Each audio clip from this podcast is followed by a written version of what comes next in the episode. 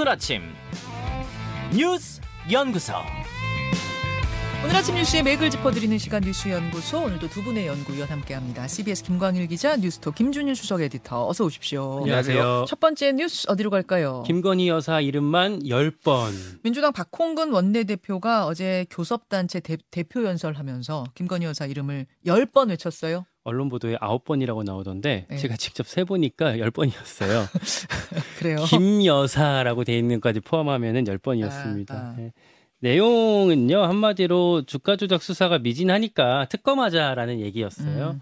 어, 연설문 자체는 그 지난주부터 썼다고 해요. 음. 근데 제가 알기로 원래 초안에는 특검 얘기가 비중이 그렇게 크지는 않았어요. 예. 주말에 그 권오수 회장 1심 선고 이후에 이 대목을 더 키운 것 같아요. 음. 이제는 아예 국민 특검이라고까지 네이밍을 했습니다. 어. 그러니까 특검에 동의하는 여, 여론이 높다라는 걸 강조하기 위해서 이렇게 뭐 프레이밍을 한 것 같고요. 연설 자체는 총 40분 가까이 했습니다. 네. 사실 더 많이 언급됐던 거는 영부인이 아니라 윤석열 대통령 본인 얘기였어요. 대통령 이름은 몇 번 나왔어요? 39번이나 아, 했습니다. 기자들은 다 셌군요. 뭐 여기 저기 한글에서 검색하면 나오니까요. 네. 골자는 리더십이 보- 부지하다라는 얘기가 제일 메인이었고요. 음. 뭐 나왔던 얘기들 보면 검사들의 대장이다. 그리고 오징어 게임 프론트맨이다. 그 오징어 게임에서 그 이렇게 마스크 쓴 프론트맨이잖아요. 아, 아. 뭐 이런 원색적인 비판들도 더러 담겼습니다. 어, 특검 얘기로 다시 조금 돌아가서 네. 정의당이요 어제도 특검보다는 어, 검찰이 그 김건희 여사 소환 조사를 빨리 해야 한다 이런 식으로 요구를 했어요. 음흠. 요거는 뭐 잘 보셔야 될 게 특검 안 한다 이렇게 선을 확 그은 건 아니고요. 민주당한테 끌려가지 않겠다, 뭐 방탄 프레임에 뭐 같이 가지 않겠다, 민주당 이중대 아니다 이런 메시지를 좀 발신한 것 같습니다. 음. 속도 조절이라고 보시면 될 것 같아요. 예. 대장동 특검, 그러니까 정의당에서는 50억 50억 클럽 특검이라고 얘기를 하는데 요거 같은 경우는 슬슬 민주당과 정의당의 각이 서고 있습니다. 그러니까 대장동 특검에 민주당, 정의당 같이 동의했다. 요, 음. 요거까지 우리가 알려졌는데 세부적으로 들어가면 차이는 좀 크더라고요. 네, 그걸 어제 좀 정의당이 세부안을 공개를 했는데 민주당이 예전에 내놨던 특검안이랑은 살짝 차이가 있었어요. 예. 일단 정의당 안이 수사 대상을 어, 50억 클럽 멤버로 한정했습니다. 예. 뭐 그리고 50억 클럽에 뭐 곽상도 뭐 저기 권순일 이런 뭐 양당 사람들 다 연루돼 있으니까 특검 추천을 어 구- 원래는 이제 양당에서 교섭 단체에서 하게 되는데 국민의힘 민주당 빼고 정의당이 기본소득당 시대전환이랑 같이 해서 추천을 하겠다라고 밝혔어요. 그러니까 사실 특검을 하는 데 있어서 핵심은 그 특별 검사, 검사잖아요. 근데 검사 추천을 교섭단체가 아니라 비교섭단체 3당이 하는 걸로 하겠다. 그걸 원래 그 양당이 두 명을 올려서 대통령이 최종 한 명을 픽하게 되는데 네. 그두 명 추천을 양당이 아니라 우리가 하겠다라고 밝힌 겁니다. 자, 그래요. 잠시 후에 뭐 정의당 분을 직접 모셔서 좀 자세한 얘기를 듣긴 할 텐데 일단 김준일 수석은 어디에 주목하셨어요? 일단 뭐 비교섭 단체가 하거나 제3당이 하는 거는 역사가 있어요. 박근혜 이제 국정농단 예. 특검 같은 경우에도 사실 양당이 대치하고 있을 때 당시 국민의당이 음. 박영수 특검을 추천을 해가지고 그게 된 거였거든요. 음. 그러니까 이게 뭐 불가능한 얘기는 아니고 어느 정도 중재를 할 수 있다. 뭐 그런 부분에 있어서는 이제 평가를 할 수 있고 민주당에서는 이제 이게 대장동 50억 클럽뿐만 아니라 이를테면 네. 부상 저축은행 비리 이게 이제 대- 민주당에서는 대장동 비리의 시작점이다. 이때 이제 다 봐줘가지고 어 그때 김이 대장동 일당이 예, 이렇게 투자를 할 수 있게 됐다. 뭐 이런 식의 이제 논리가 있어서 그것도 해야 되고 뭐 기- 윤석열 대통령 부친의 집을 김만배 누나가 이제 매입해 준 거 뭐 이런 것까지 이제 포함시키자 이런 얘기들이 있었으나 아마 정의당이 받지는 않을 것 같아요. 너무 확대하면은 이게 정쟁으로 흐를 수 있다. 뭐 그렇게 될 것 같습니다. 예. 중요한 거는 김건희 특검이에요.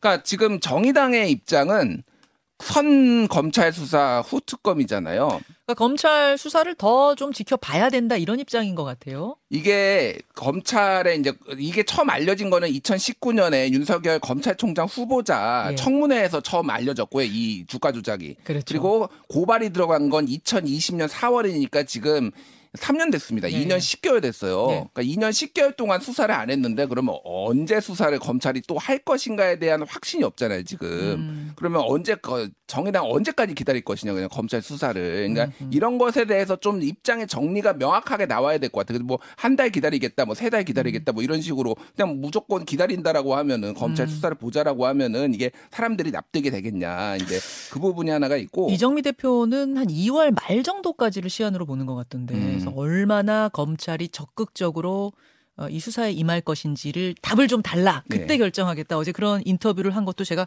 봤는데요. 음. 되게 아이러니한 게 검찰총장 후보자 때 처음 나온 이야기 의혹책인데 그 당시에는 문제 없다고 했던 쪽에선 지금 강하게 공격하고 음. 있고 그 당시엔 또 문제 삼았던 곳에서 지금 문제 없다고 하는 돌아가는 것도 참 그때 희한하다. 가장 강하게 문제 제기를 했던 게 이제 김진태 의원인데 지금 강원도지사가 되셨죠. 자, 그래서 하여간 지금 정치가 상황인데 아이러니합니다. 중요한 거는 김건희 여사에 대한 의혹이 점점 커지고 있다라는 거. 어저께도 나왔는데 권은수 회장의 이제 판결문을 보니까 김건희 여사 이름이 37번 나오고 1차뿐만이 아니라 2차에서도 김건희 여사의 계좌가 김건희 대표의 계좌가 주가 조정에 이, 이, 용이 됐다라는 거예요. 그래서 이게 이 성남 FC 그 의혹과 네. 좀 비슷해. 뭐가 비슷하냐면은 어, 그 이재명 대표 측 민주당에서는 성남 FC 의혹이 있을 때 경찰 수사에서 다 이게 무- 무혐의가 났는데 이거를 검찰이 왜 조사하냐라고 했지만은 그때 한동훈 장관을 비롯해서 검찰 쪽에서는 아니 그 무혐의 난 거 아니다. 무혐의 난 거 아니고 아니 지금 검찰이 재조사할 만한 필요성이 있다라고 해서 재조사가 해 소사를 해가지고 지금 기소 직전이거든요. 예, 예. 이것도 마찬가지예요 지금. 이게 경찰에서 처음에는 김건희 여사에 대해서 무혐의로 이제 내, 내, 렸거든요 근데 고발이 들어왔으면은 그리고 관련자들이 특히 전주들이 1차에서 어쨌든 기소가 돼가지고 뭐 무죄를 받든 건 재판부에서 할 일이고 검찰이 할 일은 그러면은 기소를 해봐야 하는 거예요 수사를 최소한 그래야지 이게 무혐의인지 아닌지 아는데 그런 논리라면 그러니까 성남 FC에 관련된 그런 논리라면은 검찰이 이거를 해야 된다라는 거죠. 그래서 이거는 이제 한동훈 장관 역할론도 지금 나오고 있습니다. 그러니까 이정민 대표는 한동훈 장관이 수사지휘권 발동해야 된다라는 얘기를 하고 있고 한동훈 장관의 입장이 뭐냐 지금 이거에 대해서만 침묵하고 있고 뭐 다른 사안에 대해서는 피의 사실 공표 뭐 논란이 있으면서 다 얘기하고 있는데 김건희 여사의 이 수사에 대해서만 침묵하고 있는 이런 게 좀 이중적 잣대다 이런 얘기들까지 나오고 있어서 어쨌든 지금 어, 송경, 송경호 뭐 서울중앙지검장이나 이원석 검찰총장, 한동훈 법무부 장관 등이 이 사안에 대해서 입장을 좀 내야 되지 않을까 그렇게 보여집니다. 자, 어, 상황이 이렇게 된 상황에서 정의당 입장이 중요하거든요. 뭐 대장동 특검도 그렇고 김건희 여사 특검도 그렇고 또 이재명 대표 체포동의안 넘어오면 어떤 입장을 정의당은 취할 건지도 궁금해서 잠시 후에 강은미 의원과 함께 자세한 얘기는 더 나눠보기로 하고요. 다음으로 갈까요? 예. 김관 기자. 여당은 대통령과 부부 관계, 김기현 의원의 발언이죠. 예, 그 안- 이전에 이제 안철수 의원이 대표가 되면 윤석열 대통령 탄핵될 수 있다 이렇게 탄핵론을 아, 펼쳤다가 살짝 이제 뭐 그 바꿨어요. 네, 그 핵심적인 단어를요. 어, 일단 어제까지 상황 보면요. 그 합동 연설회를 했었잖아요. 거기서 안철수 후보가 이 김기현 의원을 향한 비판을 계속했습니다. 예. 그 당대표 후보가 대통령 탄핵을 언급하는 정신 상태라면 뭐 이런 실수를 계속 반복한다면 이런 당대표로는 결코 총선에서 이길 수 없습니다. 뭐 이렇게 얘기를 했어요. 네, 예. 어 그리고 나서 김기현 의원의 이제 발언이 있었는데 어제까지 그러니까 그저께까지만 해도 탄핵이라는 얘기를 이제 앞서 내세웠다면 어제는 탄핵이라는 두 글자를 말하지 않았습니다. 음. 아, 그 당 지도부는 대통령과 협력하는 부부 관계이지 따로 떼어놓고 사는 별거 관계가 아닙니다. 음. 라고 해서 뭐 내용 자체는 비슷한데 탄핵이란 두 글자를 살짝 빼면서 어좀 전략을 달리했고요. 눈에 띄는 게 또 장재원 의원의 발언이었어요. 예. 기자들이 어제 그 이 탄핵 이슈에 대해서 어떻게 생각하냐 이제 지나가는 장재원 의원한테 물어봤는데 그 취지를 설명하면서 당정 일체론을 강조했습니다. 당정 일체론. 네. 그러니까 당정이 하나가 되고 같은 목소리를 내는 게 굉장히 중요하지 당정이 분리가 돼서 계속 충돌했을 때 정권에 얼만큼 큰 부담이 되고 어, 정권이 얼마나 힘들어졌었냐 그동안 얘기를 하면서 이제 어, 기존에 했던 어떤 그런 공포심을 조성하는 전략을 계속 이어갔지만 역시나 탄핵이란 두 글자를 빼면서 아, 살짝 조금 이제 톤 조절하는 모습들을 보였습니다. 어제는요. 저한테 가장 꽂힌 단어는 이 전당대회 이슈와 관련해서 단, 당정 분리 재검토. 음. 저는 요 단어가 꽂혔어요. 자, 직접적으로 언급을 한 의원도 있고 간접적으로 돌려서 언급을 한 의원도 있습니다만 친윤계에서 어제 당정 분리가 이거 맞는 거야? 음. 재검토해야 되는 거 아니야라는 이야기가 일사불란하게 나왔죠. 그러니까 예전에 노무현 대통령이 그런 그 이론을 펼쳤었다가 나중에 오히려 더 좀 곤란하게 됐었다. 그런 것들을 우리가 지금 다시 되짚어봐야 되지 않냐. 그러니까 당정이 일체로 가야 되지 않느냐라는 얘기들을 친윤 특히 뭐 윤핵관 장, 장핵관 이렇게 분류되는 박수영 의원 등등이 이렇게 좀 적극적으로 얘기를 했었습니다. 예, 예. 오늘 오늘 황교안 후보 인터뷰가 준비되어 있습니다. 당 대표 후보들 뭐 차례로 만나고 있는데요. 황교안 후보를 안 만났더라고요. 오늘 황교안 대표 인터뷰가 준비 황교안 전 대표 후보 인터뷰가 준비되어 있으니까 거기서 여기에 관한 의견은 황 후보 의견은 좀 듣도록 하고 김준일 에디터 예. 어, 어제 돌아가는 흐름은 어떻게 보셨어요? 일단 탄핵을 둘러싼 공방이 치열해졌어요. 예. 그래서 김기현 후보가 이제 상당히 수세에 몰렸다. 그리고 나머지 세 후보가 맹공, 황교안 후보도 맹공을 펼쳤습니다. 그래서 이게 어쨌든 지금 기회다라고 본 거고 안철수 후보가 입이 좀 세졌어요. 강철수로 다시 돌아왔다. 뭐 이런 네. 얘기들이 있어요. 음흠. 그래서 지금 뭐 주- 한때는 뭐 중도 사퇴론 얘기까지 뭐뭐 이제 뭐 누가 흘린 거일 수도 있는데 막 이런 얘기들이 나왔는데 절대 그런 거 없다. 음. 강하게 조금 이 기회를 조금 하고 강한 어떤 야- 여당 지도자 이런 것들을 좀 부각시키려고 하는 것 같아요. 그래서 예. 어쨌든 지금 이 김기현 후보가 좀 수세에 몰렸는데 김기현 후보는 그럼 왜 그랬느냐? 그러니까 보통 1위 후보가 안정감 있게 하는데 탄핵을 얘기하고 이런 거는 1위 후보 같지 않다. 이런 음. 평가들이 굉장히 많아요. 오히려 추격자 같다. 어, 뭔가 판세를 어. 뒤집어 보려고. 그러니까 지금 전체적으로 보면은 뭐 누가 1위를 했는지는 알 수 없으나 과반이 넘는 사람이 그 네 명 중에 없었다라는 거는 중론인 것 같아요. 뭐 공식적으로 밝혀지지 않았지만 그래요? 김기현 후보는 그래서 결선 투표까지 안 가기 위해서 결선 투표 가면은 이게 어떻게 될지 모른다라는 음. 것 때문에 조금 강하게 치고 나오려다가 조금 약간 실수를 한 거 아니냐 이런 얘기들이 나오고 있고 음. 당정일체론 같은 경우는 이게 좀 묘해요 좀. 왜 그러냐면은 지금 아까 전에 뭐 박수영 의원은 이렇게 얘기를 했어요.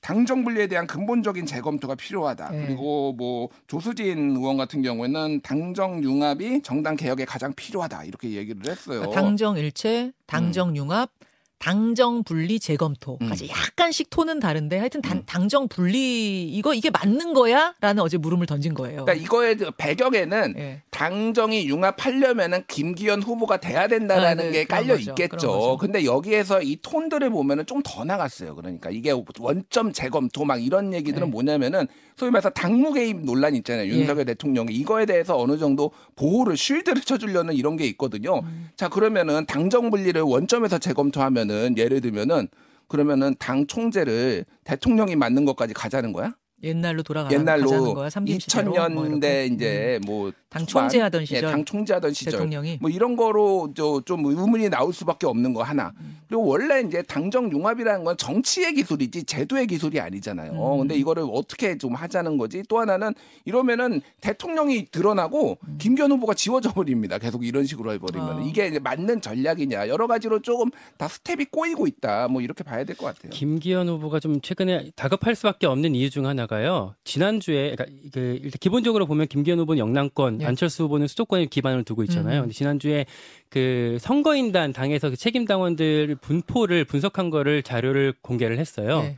근데 이거 보니까 지금 전체 선거인단 중에서 수도권 서울, 경기, 인천이 한 38% 정도 되거든요. 음. 근데 원래 당의 가장 큰 이제 그 구성을 하고 있었던 영남권 예. TK, PK가 40% 정도예요. 예, 그러니까 예. 수도권이 거의 영남권까지 최근에 많이 올라왔기 때문에 맞먹는다는 거죠. 그래서 김기현 후보가 좀 다급할 수밖에 없는 이유 중에 하나가 있는 것 같습니다.